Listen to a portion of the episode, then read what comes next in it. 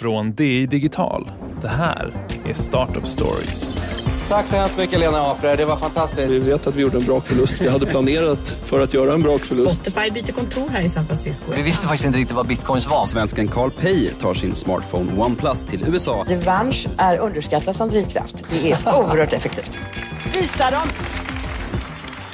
Välkommen till Startup Stories, det är Digitals intervjupodd där vi möter entreprenörerna och bolagsbyggarna på den svenska techscenen. Det handlar om drivet, om framgångarna och tillfällena då allt gick snett. Idag med mig Miriam Olsson Jeffrey, korrespondent för D Digital i Silicon Valley. Och jag ska prata med Henrik Berggren som var tidigt anställd på Soundcloud och medgrundare av e-boksläsartjänsten Readmill i Berlin 2011 som han sen sålde 2014 till lagringstjänsten Dropbox med bas i Silicon Valley för runt 50 miljoner kronor, i alla fall enligt uppgifter till Techcrunch. Där jobbade han i några år för att sedan begrunda vad som skulle bli hans nästa bolag. Sedan 2018 driver Henrik Berggren Steady Health i San Francisco. Det är en digital vårdgivare fokuserad på diabetes. Henrik har själv haft diabetes i över 20 år har utvecklat en förbättrad vårdmetod med hjälp av dataanalys och coachning. Hej Henrik, var är vi någonstans just nu? Vi sitter just nu på vårt kontor på 100 Bush Street i eh, Financial District, mitt i San Francisco.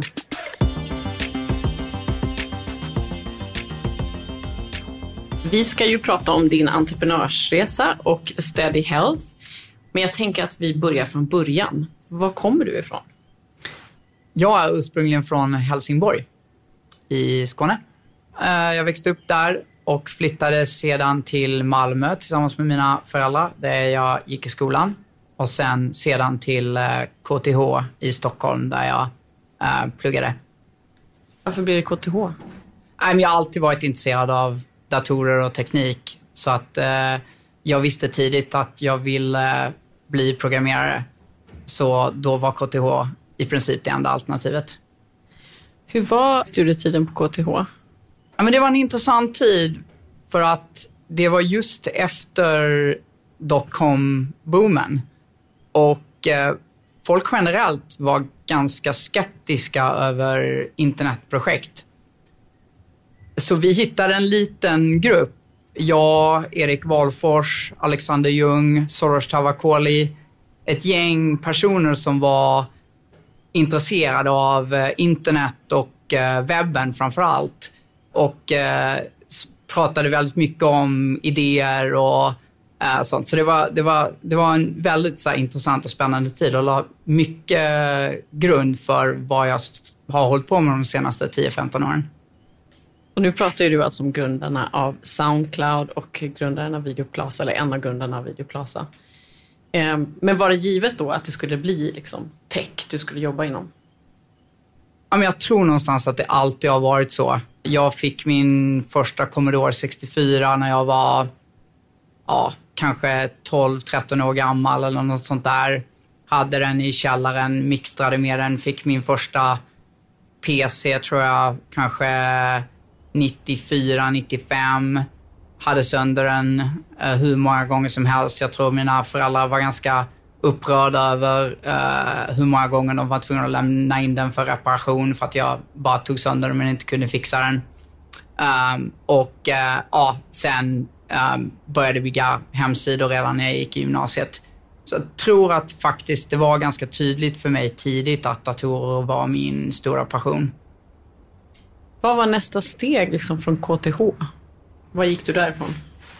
Ja, jag lärde ju känna Erik och Alex när de fortfarande var i Stockholm och eh, min passion eh, har alltid varit datorer, men jag hade också ett väldigt stort musikintresse på den tiden.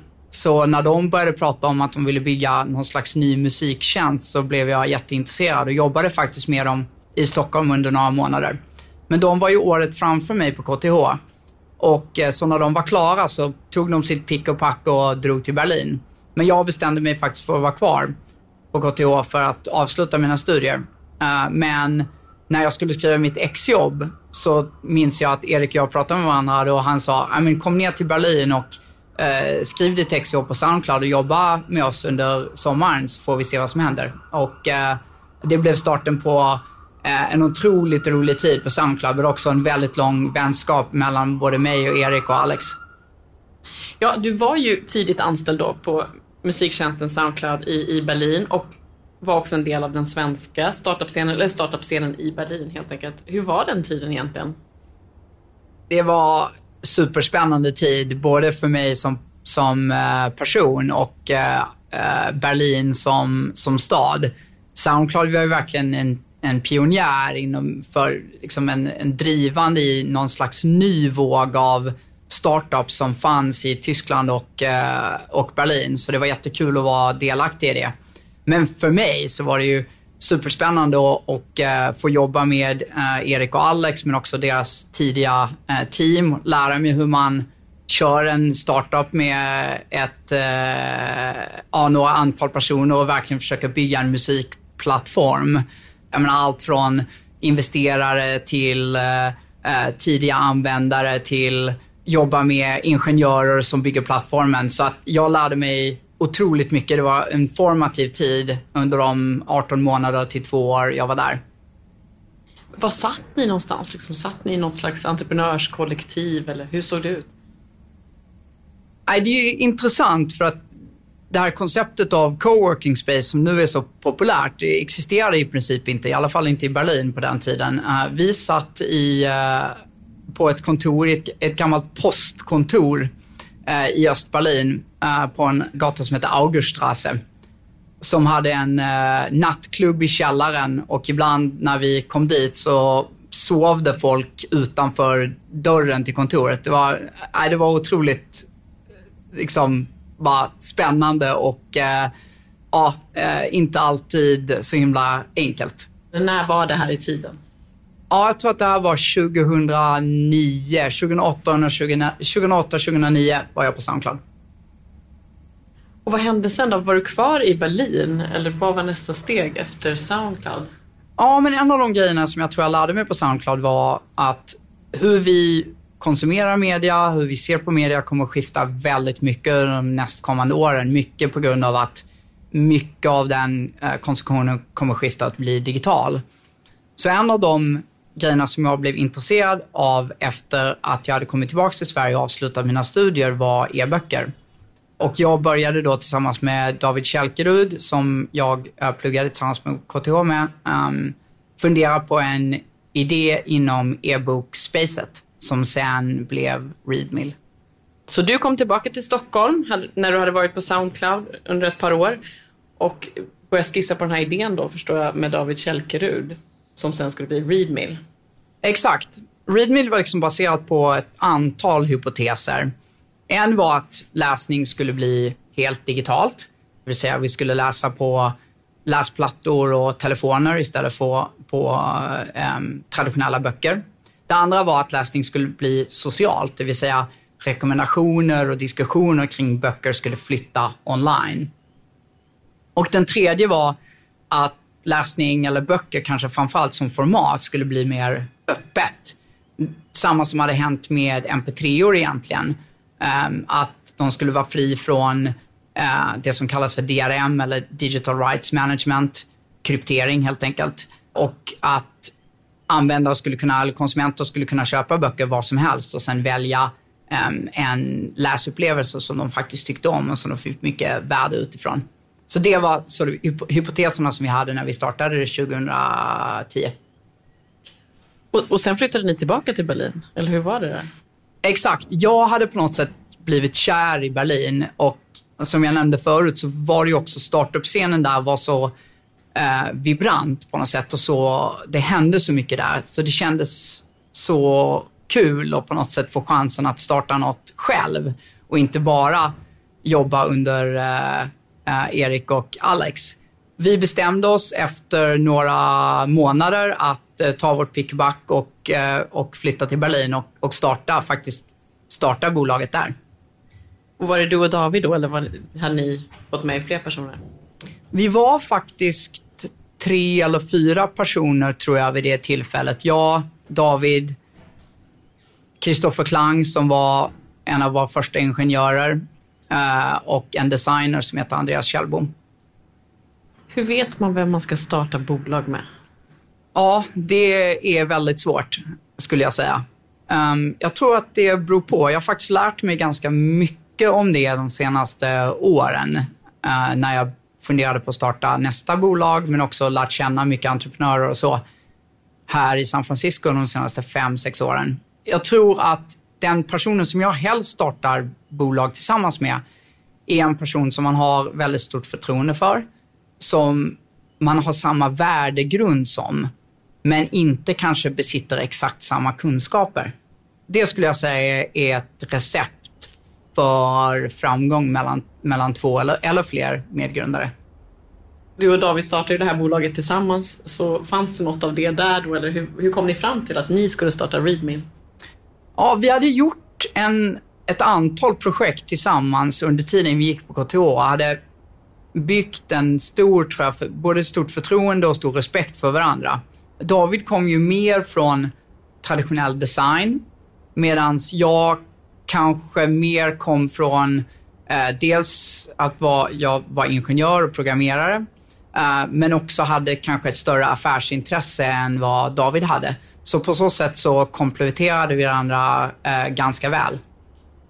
Okej, så ni var i Berlin, jobbade med Readmill. Hur, hur var den tiden? Liksom? Vad hade ni för drömmar och planer? Vi hade väldigt mycket drömmar, eh, kanske inte lika mycket planer. Nej, men vi jobbade på Readmill i tre och ett halvt år.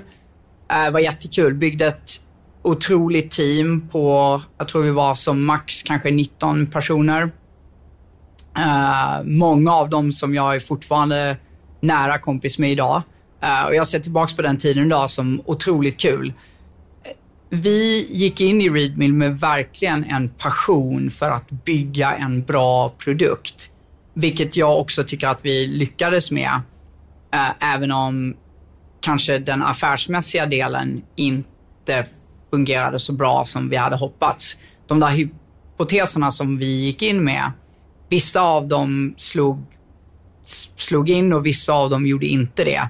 Jag tror framförallt kring dynamiken kring bokindustrin gjorde att det var väldigt komplicerat att, att konkurrera med, med Amazon, med Google och några av de andra stora spelarna. Vilket gjorde att det var väldigt svårt att bygga en bra affär kring, uh, kring e-bok som, som mediatyp. Jag måste ändå fråga så här i efterhand, hur ser du på tjänsten idag liksom, i förhållande till vad som har hänt i, i den utvecklingen? Jag skulle säga så här att jag är faktiskt väldigt glad att vi blev uppköpta. Jag tror att det hade funnits en möjlighet att vi hade kunnat resa mer kapital och faktiskt kanske fortfarande jobbar på tjänsten idag. Men om man tittar på hur marknaden har utvecklats så har det inte hänt särskilt mycket. Eh, e-bokstillväxten har i princip helt stannat av. Det finns ingen ledande spelare förutom eh, de som fanns redan på den tiden, det vill säga Amazon, Google. Eh, det här Netflix för e-böcker finns egentligen ingen stor spelare inom det överhuvudtaget. Så att bevisligen så har det visat sig vara en väldigt svår marknad att slå sig in på. Så på ett sätt är jag, är jag glad att vi, vi inte fortfarande försöker. Vi ska ju prata om affären också när Readme blir uppköpt. Men jag vill ändå fråga, liksom, det finns ju aktörer som är inne på samma område, små startups som ja, är inne på att tassa på de domänerna också. Vad, vad tänker du kring de nya aktörerna där? Nej, men jag tror det viktiga är att det finns eh, någon slags ny hypotes som man har, um, som man kan försöka bevisa. Det finns ju bolag som som det faktiskt går väldigt bra för, som gör en variant av, av, av läsning. Jag, menar, jag tänker uh, framförallt på ett bolag i Berlin som heter Galatea, uh, som är en läsapp för millennials, där de gör om uh, fanfiction till uh, korta kapitel som lanseras ett kapitel, jag tror att det är varje vecka eller om det till och med är varje dag som man kan betala om man vill läsa kapitel som släpps imorgon eller dagen efter det. Um, och det bolaget går hur bra som helst. De har precis rest en enorm riskkapitalrunda från en av de bästa riskkapitalisterna här i Silicon Valley, Kleiner Perkins. Och eh, det finns flera bolag i Kina också som gör eh, läsning som, eh, läsningsprodukter som är, som är mer intressanta. Så att det, det går helt klart att bygga en affär i industrin. Uh, jag tror bara att det är väldigt utmanande och svårt. Så ni kom till en punkt med Readmill då och då uppkom det intresse från Dropbox, lagringstjänsten Dropbox här i San Francisco. Hur gick det till? Liksom, hur uppkom det intresset? Nej, det var jätteintressant. En av våra investerare, en eh, kille som heter Mike Volpi som var på riskkapitalfirman Index Ventures. De ledde vår såddrunda. Eh, introducerade mig till Soleil Cuervo som faktiskt innan han hade börjat jobba på Dropbox, han eh, var tidig på Facebook, hade precis slutat och var väldigt intresserad av publishing, eh, digital publishing. Och Mike eh, Eh, kopplade ihop mig med honom och vi träffades över kaffe i San Francisco någon gång eh, 2012 kanske. Och höll kontakten, hade en jättebra konversation. Sen visade det sig att vi, en av de integrationerna som vi hade gjort eh, med Readmill för användarna skulle kunna hämta in böcker från sitt eget bibliotek var just med Dropbox. Och eh, 2013 tror jag Dropbox lanserade sin eh, synkroniseringsplattform. Och då var det faktiskt en av deras produktmanagers som hörde av sig till mig och sa, ja, ah, Readmill är en ganska stor, en av de stora apparna som har gjort den här interaktionen. Uh, vill ni komma på vår utvecklarkonferens? Och uh, sen efter det uh, tror jag i slutet på 2013, så började vi fundera på, okej, okay, vad, vad kommer hända med Readmill? Våra, vi såg på någonstans i horisonten att våra pengar skulle ta slut. Vår tillväxt var inte lika stor som vi hade hoppats att den skulle vara. Och vi, vi såg väl lite um, i framtiden att det kanske kommer vara svårt att resa pengar. Så en av de eh, grejerna som vi började göra, fundera på var, ja, men vad finns det för strategiska spelare som vi kan um, potentiellt prata med. Så då faktiskt mejlade jag Soleil helt, helt bara random uh, och sa uh, ungefär att tjena, vi funderar på vad vi ska göra med framtiden. Uh, om du, uh, jag vet att du har börjat på Dropbox, om det är något ni vill uh, prata om, om det skulle vara liksom, intressant att köpa bolaget eller något liknande. Jag tror jag fick svar inom 20 minuter eller någonting. När han sa bara, ah, låt, oss, låt oss snacka på telefon. Jag kan prata om två timmar. Uh, och det var så allt började. Om två timmar alltså, efter mejlet hade skickats? Vad snabbt. Ja, något sånt. Men jag tror att vi, vi hade en bra relation. Jag tror att han framförallt tyckte att eh, produkten som vi hade byggt var väldigt bra. Eh, jag tror att de gillade David, min medgrundares just designfilosofi. Um, och vi hade fått mycket uppmärksamhet för produkten också. Vi hade verkligen ett lojalt, litet men väldigt lojalt community som, som älskade Readmill um, och som var ganska högljudda på sociala medier och andra plattformar om hur mycket de tyckte om den. Uh, och jag tror att Soleil snappade upp på det här och uh, så började konversationen helt enkelt. Var pengarna slut då? De tog, intressant nog, så tog de faktiskt slut under förhandlingen. Vilket var ganska problematiskt. För det vi var tvungna att göra då var att gå till våra existerande investerare och säga vi, vi, vi, vi, vi pratar med Dropbox, vi har ingen deal på plats, men vi har också slut på pengar. Så att ni måste eh, finansiera oss tills vi kan i alla fall eh, utforska om den här dealen kan gå igenom. Vilket de också gjorde. Men det var inte särskilt billigt för, eh, för oss och de anställda på bolaget. Eh, vi flög över till Dropbox några mm, veckor senare. Först var det nog bara jag och David eh, och träffade med ett gäng ledare på både designsidan och engineering-sidan och produktsidan. Pratade om deras vision, vad de vill göra, men också vilka principer som vi har och hur vi tänker eh, kring produkt. Det visade sig ganska tidigt att nej, men det finns en stor, stor mängd samsyn här kring hur vi tänker på produkt och användare och, eh, och jag tror framförallt design. Och eh, efter det så tror jag att vi flög över ungefär halva vårt team som var, tror jag, 10-11 personer eh, eh, vid det tillfället. Och eh, gjorde en serie intervjuer och eh, eh, träffade ännu mer folk på, på bolaget. Och sen förhandlade vi då under några veckors tid och framförallt den personen jag förhandlade med var en eh, tjej som heter Sarah Adler som senare har blivit en av mina eh, bättre kompisar här i San Francisco. Och eh, vi fick ett term sheet, jag tror det här var kanske i januari 2014 eller något sånt. Jag, jag minns tydligt en rolig historia att eh, efter att vi hade skrivit på det här eh, term sheetet då, som är någon slags letter of intent, att de vill köpa bolaget innan man har gjort all ehm, eh, efterforskning och det som kallas för due diligence då, innan man har själva kontraktet på plats. Um, så det är egentligen bara första delen. Men det förstod inte ens jag. Jag visste ingenting om hur man eh, köper eller säljer ett bolag. Så att när vi hade skrivit på det där ena pappret så trodde jag på något sätt att det var klart. Och så sa jag till Sarah på telefon, ja ah, men det var jättekul att jobba med dig, verkligen. Och vi, ser, vi ses väl i San Francisco, vi får fixa lite biljetter och sådär. Och då, då skrattade hon bara till i telefon och sa så här, Henrik, eh, vi har precis bara börjat.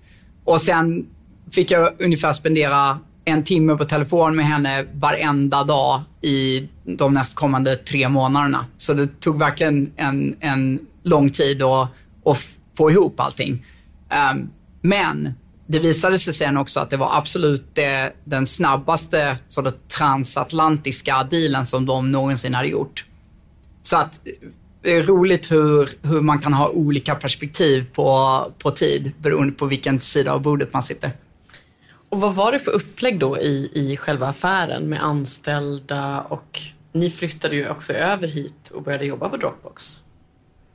Ja, de köpte i princip hela bolaget, eh, alla aktier och eh, alla tillgångar. Produkt, anställda, eh, IP, ja, allting helt enkelt. Och det som händer när man gör det, det är att vårt bolag i Tyskland blev i princip ett, eh, eh, ett eh, underbolag till Dropbox i USA. Och sen så gjorde de så att de eh, då ansökte om att få visum som var baserade på att flytta alla anställda. Det kallas för en intercompany transfer eftersom vi var en del av Dropbox. Och sen när den flytten var kvar så la de i princip ner det tyska bolaget. Och Readmill stängdes ner som tjänst, hur? Ja, de, de frågade faktiskt oss eh, så här. Readmill som produkt och som community tror jag aldrig var anledningen varför de köpte bolaget. Utan anledningen var eh, teamet som vi hade, men också delar av den tekniken som vi hade byggt kring läsning på eh, telefoner och på läsplattor. Eh, mycket av det som Dropbox gör är ju rendering av dokument och hur tänker man på att göra markeringar och eh, så kallade annotations på den här typen av dokument. Det fanns väldigt mycket likheter där med det som vi gjorde och det som vi sen skulle gå och bygga på Dropbox. Eh, men som tjänst och som produkt och som community fanns det inte så mycket intresse. Så de frågade faktiskt oss om vi ville jobba vidare på produkten eh, på några, några timmar här och där eller om vi ville stänga ner den. Och vi bestämde ganska tidigt att nej, men det är bättre att vi faktiskt, eftersom att vi inte skulle ha tid att utveckla den vidare och göra den bättre, så kändes det bättre att vi är ärliga med våra användare, ger dem nog tid att exportera all data som de har och all, all tid och all data som de har lagt ner, eh, få tillbaka alla sina, sina böcker som de hade i sina bibliotek och sen stänga ner tjänsten. Men göra det på ett väldigt, väldigt bra sätt. Vad hade du för jobb på Dropbox? Eh, och hur, hur var liksom känslan där tiden efter uppköpet? Jag anslöt mig till deras produktteam som var, vi var kanske 20 produktledare eller produktägare på den tiden. Uh, och jag tror att mitt första jobb var att bygga om deras uh, dokumentpipeline. Dropbox på den tiden, kanske är så fortfarande, var de hade den, den största samlingen av Office-dokument jämfört med alla andra molnbaserade lagringstjänster. Um, som Amazon eller Google Drive eller något sånt. Och mycket av det handlade om att just bygga en produkt som gjorde att vi kunde rendera dem på Android-telefoner eller på iPhones och så vidare. Så det var, det var mitt första jobb tillsammans med ett litet ingenjörsteam och designers. Fortsatte du och David att jobba tillsammans? Vi bestämde, alltså sälja bolaget var väldigt stress, stressigt och eh, jobbigt. Det var massor med förhandlingar fram och tillbaks och anställda och vi var väldigt måna om att alla anställda skulle få ett jobb på Dropbox och de som inte ville flytta till USA kunde vi hitta andra jobb till dem i Berlin eller i Sverige. Så det var en väldigt stressig tid, så jag tror när vi kom dit så bestämde vi oss, nej men nu ska vi nog kanske ta en paus från varandra och äh, jobba med lite annat folk. Äh, men det tog typ bara två, tre månader. Äh, och sen tror jag att jag kom till David och var så här, jag jobbar på det här projektet. Eh, har du lite tid över för, för design?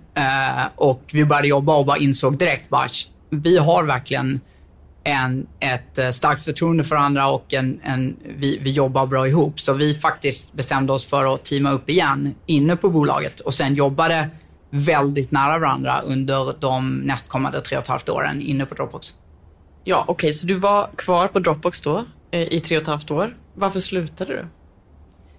Jag tror att hela mitt liv efter att ha landat här var ju på något sätt centrerat kring Dropbox. Alla de personer som jag hade träffat, mycket av den tiden som jag hade spenderat gick åt till att förstå det bolaget, förstå produkten. De sista ett och ett halvt åren där ledde jag ett team tillsammans med David och eh, en eh, kille som ledde engineering-delen, Ananta Kancherla, som var 75-80 personer tror jag, eh, som fokuserade på deras nya produkter såsom Dropbox Paper och Eh, lite tidiga kommunikationsprodukter som vi jobbade med också. Så jag spenderade otroligt mycket tid eh, med att jobba Eh, med det här teamet och med de här produkterna. Så jag hade liksom inte på något sätt sett så mycket annat. Vi blev så otroligt väl omhändertagna där eh, och en av de grejerna som de gjorde för oss var att fixa så kallade green cards, det vill säga visum så att vi kunde stanna i USA även fast vi inte hade något jobb. Så att efter tre och ett halvt år så kände jag att jag vill se mig omkring. Jag vill försöka fundera på vad, vad är min nästa stora grej? Vill jag bygga ett till bolag? Eller kanske eh, börja ta en tjänst på något annat bolag som är intressant. Det, var, ja, men det finns ju så otroligt mycket saker som händer här så att eh, det kändes bara som att Dropbox var starten. Jag vet ju att du tog lite tid på dig för att ta reda på vad ditt nästa steg skulle bli. Kan du berätta om vad du gjorde under den perioden? Nej, men första delen tror jag bara handlar om att vara ledig. På något sätt så hade vi jobbat på Readmill i tre och ett halvt år och sen på Dropbox i tre och ett halvt år och vi tog i princip ingen tid ledig däremellan. Vi sålde bolaget och det var jättestressigt och sen bara liksom packade vi ihop alla våra grejer och hoppade på ett flygplan och sen dök vi upp på 185 Berry Street på Dropbox huvudkontor dagen efter och bara var nu, nu kör vi. Så att det var på något sätt så att jag stängde boken på någon slags sju års långt projekt. Så jag kände att jag behövde lite tid att andas ut först. Så det var på något sätt prioritet nummer ett. Prioritet nummer två var, okej, okay, men vad händer i världen? Hur kan jag passa på att se mig omkring lite och se inte bara vad som händer i Silicon Valley, men också i eh, Kina. eh, som David och jag bestämde oss för att åka till och spendera några veckor i Peking, några veckor i Shenzhen. Bara för att försöka, försöka och några veckor i Hongkong för att försöka förstå vad händer där borta? Vad finns det för några intressanta trender och intressant teknik? Um, hur de som kommer därifrån som vi tror inte finns i USA eller Europa än. Så det var liksom en klassisk inspirationsresa som vi åkte på. Vad hittade ni då? Det som var mest fascinerande skulle jag vilja säga var kring hur entreprenörer såg på hur Kina fungerar som land. Jag menar som europé som bosatt i USA så känner man ju att inte ha tillgång till att eh, liksom på något sätt röra sig fritt och, eh, och ha eh, regler om hur man får uttrycka sig och så vidare känns väldigt begränsande. Men faktum var att många av de entreprenörer som vi pratade med tyckte faktiskt att det var, det helt klart har, är komplicerat, men det är inte bara dåligt. Uh, och jag tycker en av de intressanta grejerna som vi ser med Kina nu är hur snabbt de rör sig i uh, skiftet mot förnyelsebar energi och uh, elifiering av, av all energi som, som finns. de har, tror jag, redan nått sina mål vad det gäller solenergi, som jag tror att målet var 2024, men de har redan blåst förbi det och hur snabbt de kan investera i, den här, i de här skiftena. Och det är ju mycket på grund av hur starkt styre de har. Um, och det var någonting som, som kinesiska entreprenörer tror jag nyanserade, gav oss en nyanserad bild av när vi var där. Det var väldigt intressant. Du har ju smakat på liksom entreprenörslivet nu då i Berlin, nu sa jag ett sidospår här, men eh, i Berlin, Kina lite grann och i San Francisco, Silicon Valley. Har du några tankar kring skillnaderna däremellan? Uh, oj, ja, nej, det finns ju hur mycket skillnader som helst. Jag är verkligen ingen expert. Uh, jag tror att det jag har insett är att det finns ingen perfekt plats. Uh, alla platser tror jag har sina fördelar men också sina nackdelar. Um, så att jag tror man nästan måste se det mer utifrån någon slags helhet, helhetsperspektiv. Inte bara, om en, vilken typ av bolag man ska starta eller vilken bransch man är i, utan även vilket liv vill man leva. Du och David åkte till Kina. Ni var där eh, under en period.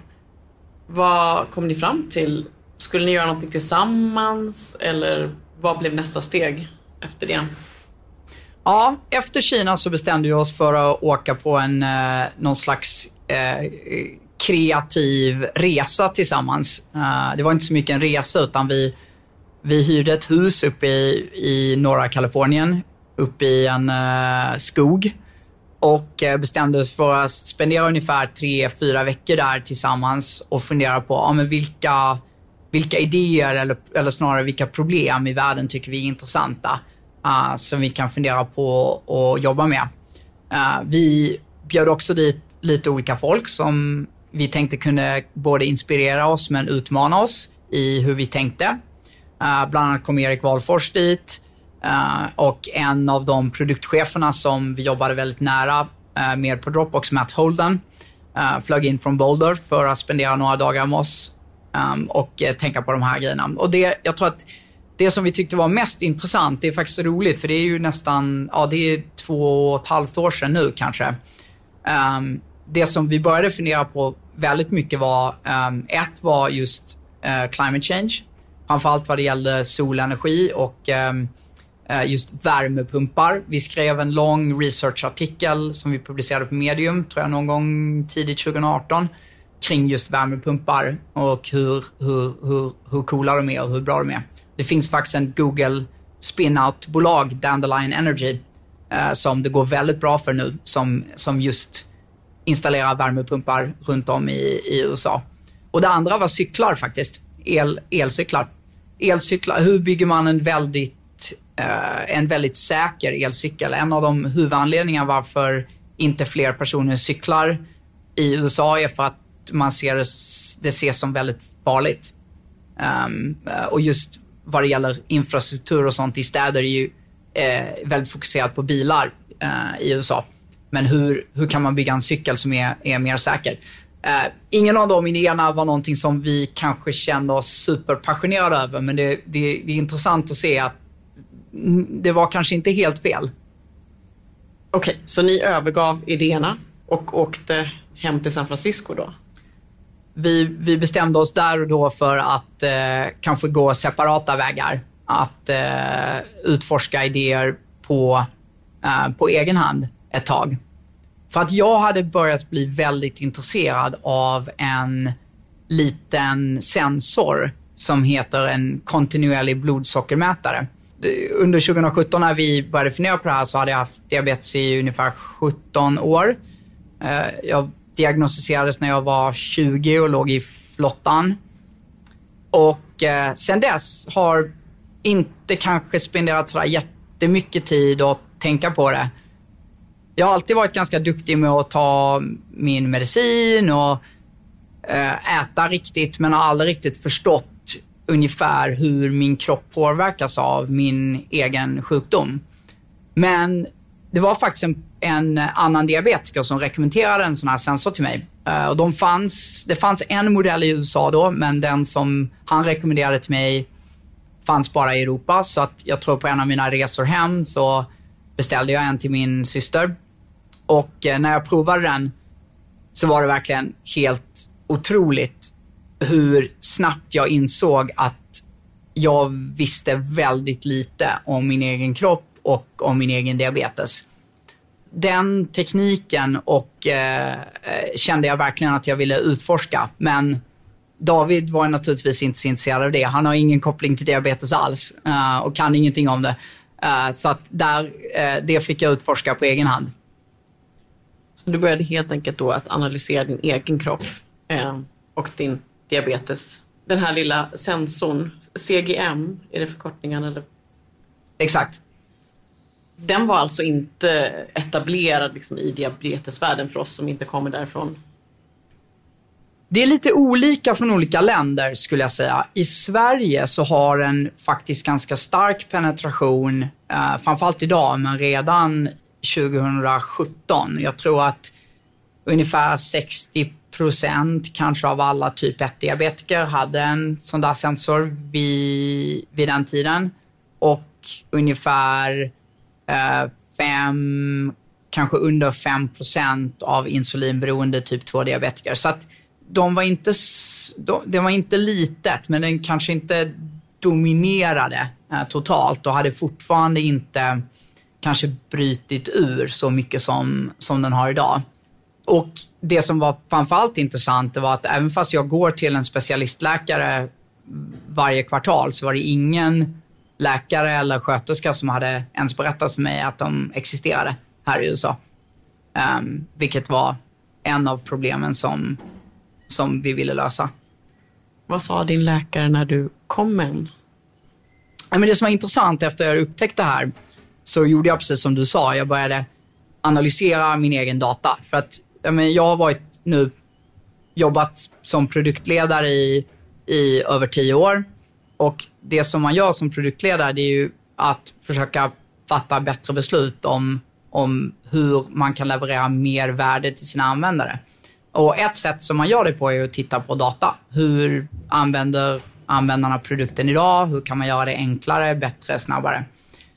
Så fort jag fick den här sensorn på mig så insåg jag att ja, men här har jag en eh, liksom en, en, en, dataström som jag kan använda för att köra experiment på min egen kropp. Det vill säga, jag kan experimentera med olika typer av frukostar, jag kan experimentera med olika typer av medicin, jag kan experimentera med eh, olika typer av träning och sen analysera resultatet och försöka förstå, ja men fick det här mig att må bättre eller fick det här mig att må sämre?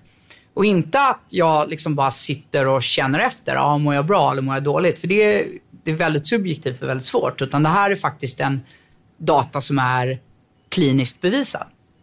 Eh, så på något sätt så fick jag liksom ett riktigt svar.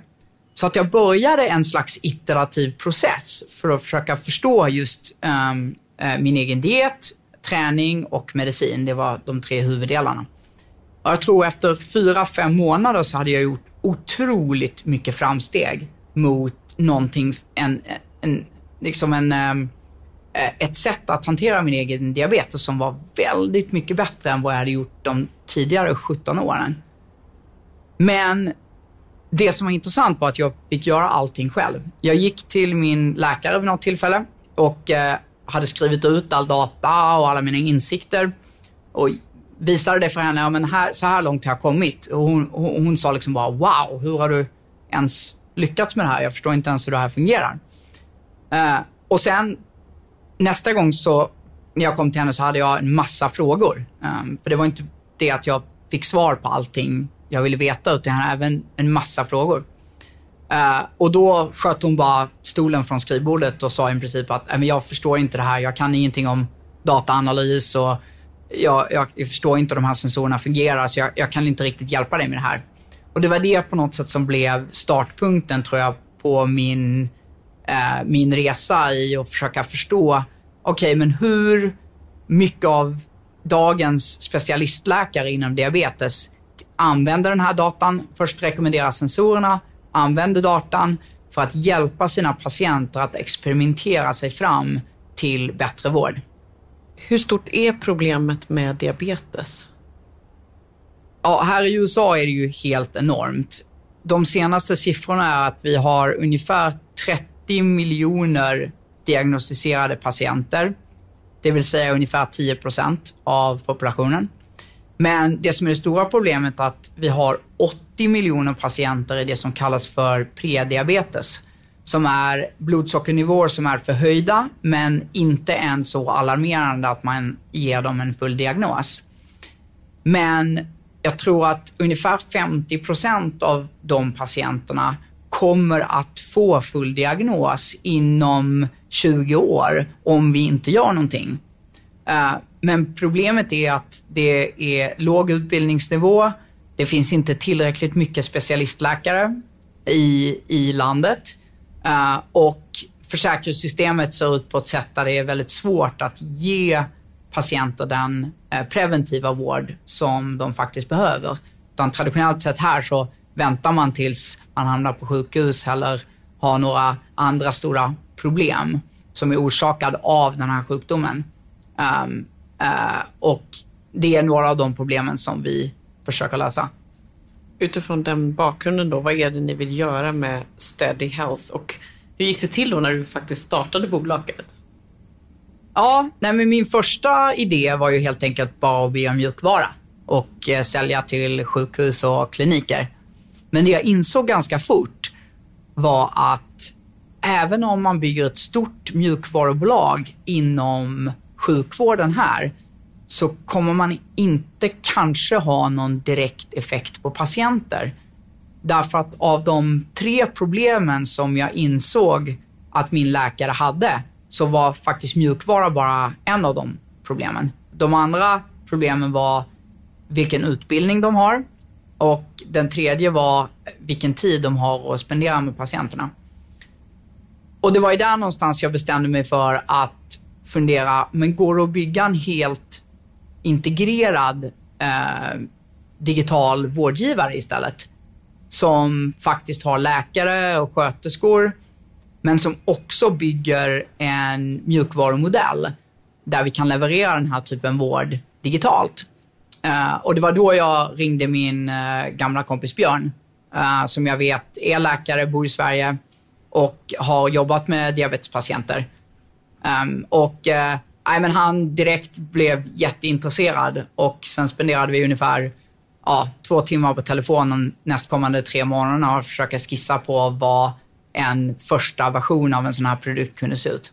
Nu bor ju Björn i San Francisco och han flyttade över hit för att ni skulle kunna driva Steady Health tillsammans. Men du har ju väntat lite med att prata om bolaget. Varför, varför har du gjort det?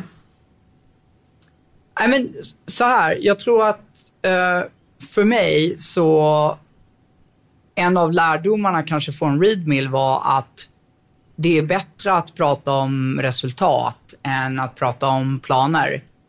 Eh, det är också mycket mer intressant tror jag, både för, både för mig som entreprenör men också för lyssnare och journalister att prata om det man har gjort istället för det man ska göra. Och det var väldigt mycket saker som vi hade fel om i början som vi var tvungna att, fundera ut. Men som jag precis nämnde, alltså min första idé var ju att bara bygga mjukvara. Um, så på något sätt bestämde jag mig för att nej, men låt oss försöka se om det här ens går att bygga först innan vi uh, slår på stora trumman och uh, uh, berättar vilka vi planer vi har för världen. Jag tror också att det handlar om ett litet kontrollbehov tror jag som jag har.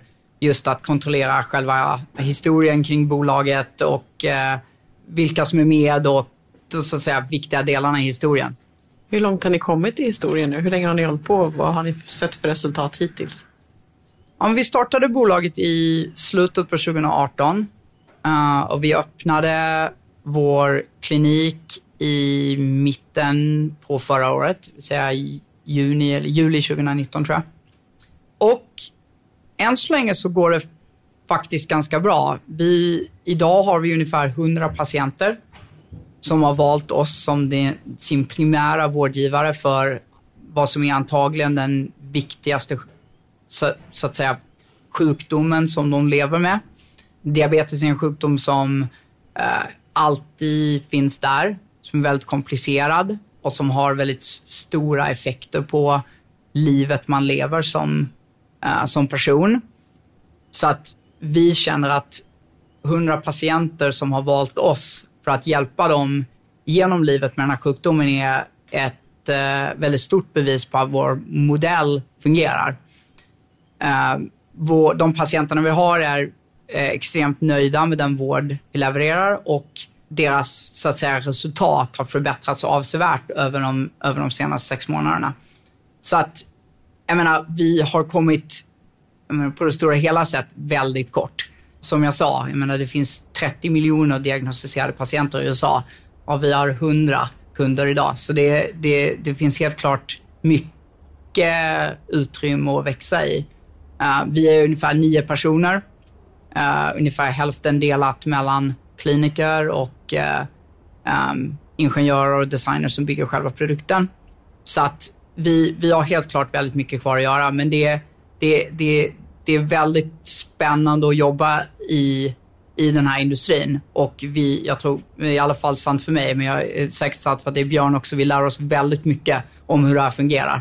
Två europeer som ska försöka sätta sig in i det amerikanska sjukvårdssystemet. Ja, det, det måste ju vara en helt ny värld. Det är en en helt annan värld än e-boksläsare och lagringstjänster. Och det finns ju då några som har investerat i Steady Health som har valt att satsa på er. Vilka är det? Ja, en sak som jag bestämde mig för ganska tidigt, det var att under, under den väldigt tidiga tiden med Steady, uh, att bara jobba med folk som jag redan känner sen förut. Eh, det är på något sätt en extrem lyx att ha folk runt omkring sig som eh, har Eh, varit väldigt framgångsrika eller har eh, bytt, till att, bytt till att bli, eh, bytt karriär och blivit riskkapitalister och därför har pengar att investera. Um, så att när jag fick välja så, så gick jag och pratade med dem först och det visade sig att eh, flera av dem var väldigt intresserade av att backa Steady som bolag. Um, de kanske två personer jag, jag, jag, jag nämner, första är Sarah Adler, som, eh, om ni minns namnet, var den personen som ledde affären med att köpa Readmill när hon var på Dropbox. Eh, hon gick sen och startade en riskkapitalfirma tillsammans med eh, en kille från Airbnb som heter Wave Capital. Och de ledde vår såddrunda som vi reste i 2018. Eh, de andra två personerna som jag vill nämna är Ruchi Sangvi och Aditya Agarwal. Uh, Aditya brukade vara teknisk chef, eller CTO, på Dropbox och vi jobbade väldigt nära varandra under flera år uh, under tiden jag var där. Uh, och uh, Ruchi var VP of Operations på Dropbox när jag kom dit. Och de har också blivit några av mina närmsta vänner här i, här i San Francisco. Ruchi har också haft typ 2-diabetes de senaste åren sedan sin första graviditet, vilket hon har varit ganska öppen med. Uh, och uh, har använt en så här kontinuerlig blodglukosmätare, jag tror varje dag sedan dess. Så är en stor, stort fan av tekniken och det värdet som, som den levererar. Så det är intressant att ha både folk som är väldigt duktiga investerare med duktiga produktfolk, men också använder produkten själva som investerare. Jag hade ju en fråga kring varför det blev San Francisco för det nya bolaget. Men där kom ju delvis svaret då med kontakterna. Men vill du säga någonting om det? Ja, alltså på något sätt så var det så att ja, vi hade varit på Dropbox under tre och ett halvt år och jag hade sett hur många personer som helst därifrån gå och starta bolag. Och jag kände på något sätt att ja, men det här var min chans att, att försöka eh, bygga ett bolag i Silicon Valley. Jag vet inte hur många gånger man får den chansen faktiskt. Med eh, visum och Trump och Eh, alla andra saker som, som händer i världen. Så det var definitivt en anledning. I men egentligen så är det ju inte så smart att starta ett bolag i San Francisco idag. Um, vi har ju internetjättar som Google och Facebook där du kan i princip jobba, ja, inte jättehårt och tjäna flera hundratusen dollar om året. Så att, att starta ett bolag där du får jobba för mycket mindre betalt, ta enormt stor risk och dessutom ska du övertala massa annat folk och ta risk med dig varje dag när de sitter och jämför med, ah, så här mycket kan jag få på Google, så här mycket kan jag få på Airbnb, så här mycket kan jag få på Dropbox för den delen. Uh, varför ska jag välja att börja jobba på ett bolag som Steady Health? Men det är extremt utmanande. Uh, och chansen att det ska lyckas är ju förhållandevis liten. Så att idag, jag tror mer än någonsin tidigare, är det egentligen ganska dumt typ, att starta ett bolag. Och ändå valde du att göra det. Ibland så är det bara så att man, man har liksom ingen riktig kontroll själv. Man, det är bara så att man måste göra det bara. Jag, jag kan liksom inte inte göra det. Den andra tror jag var, var hur stort diabetes är i USA som problem.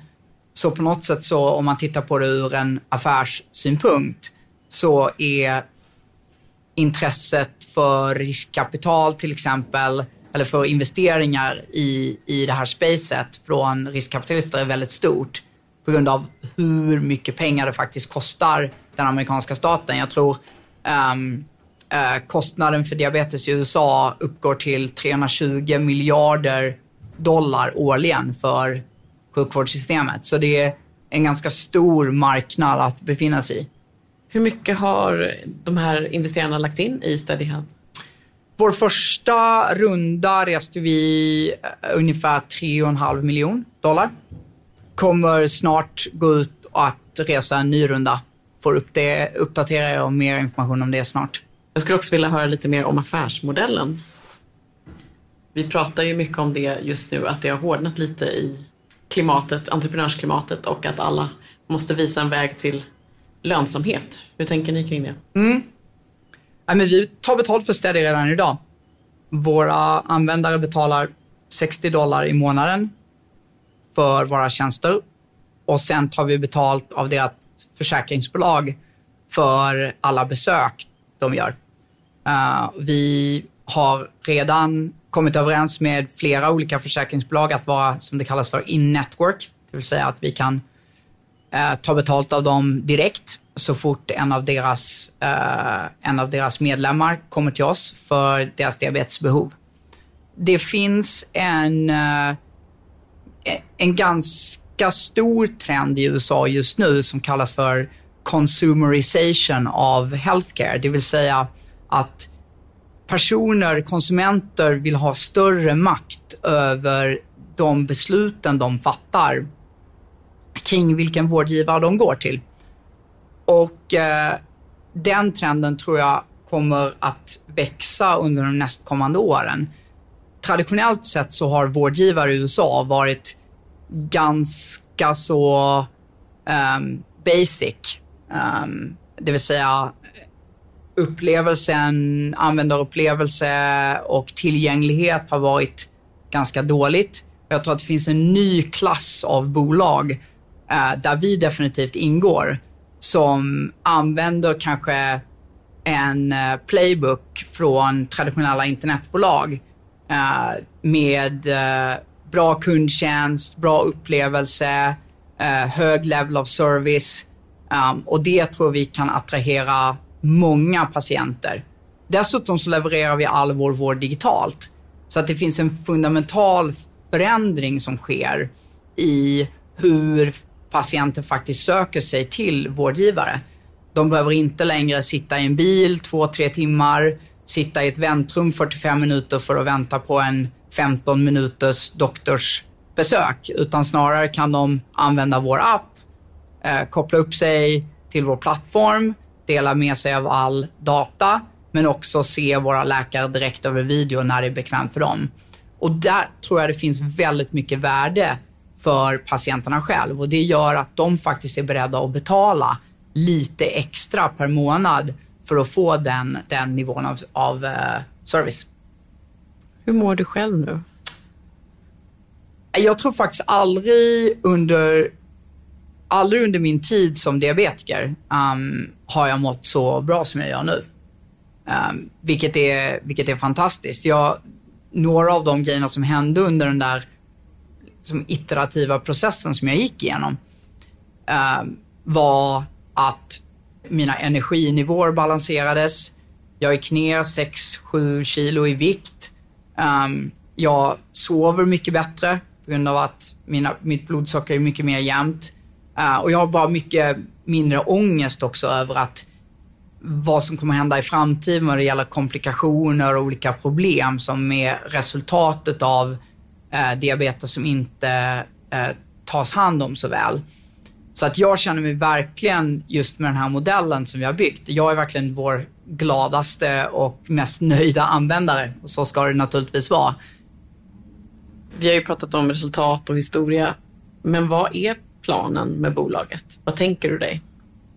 Nej, men planen är att vi ska bli Amerikas största specialistklinik för diabetes. Det finns i princip ingen helt digital vårdgivare för diabetes idag i landet. Det finns folk som, som gör ungefär samma sak som vi. Um, ta ett bolag som Livongo till exempel, som börsintroducerades, tror jag, förra året och nu värderas till uh, över 2 miljarder dollar. Extremt framgångsrikt. Så att jag tror att det är där uppe någonstans vi ska vara. Um, sen kommer det vara en lång och krokig väg dit, men jag tror att möjligheterna är verkligen stora. Då vill jag säga tack Henrik för att du var med och berättade din startup stories. Tack själv.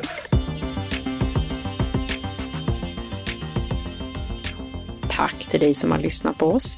Ha koll på oss på onsdagar då D-Digitals Digitalpodden kommer ut och missa inte DIs andra poddar från Dagliga Morgonkoll till Analyspodden, Smarta Pengar och intervjupodden Förnuft och känsla. Ni som gillar oss eller har en åsikt om Digitalpodden eller Startup Stories får gärna recensera oss på Apple Podcast eller lyssna på oss på Spotify eller Acast. Om du vill sponsra den här podden så mejla till Per Hedlund, per med e, hedlund, di.se. Ansvarig utgivare för Startup Stories är DIs chefredaktör Peter Fällman och den klipps av Umami Produktion. Vi hörs!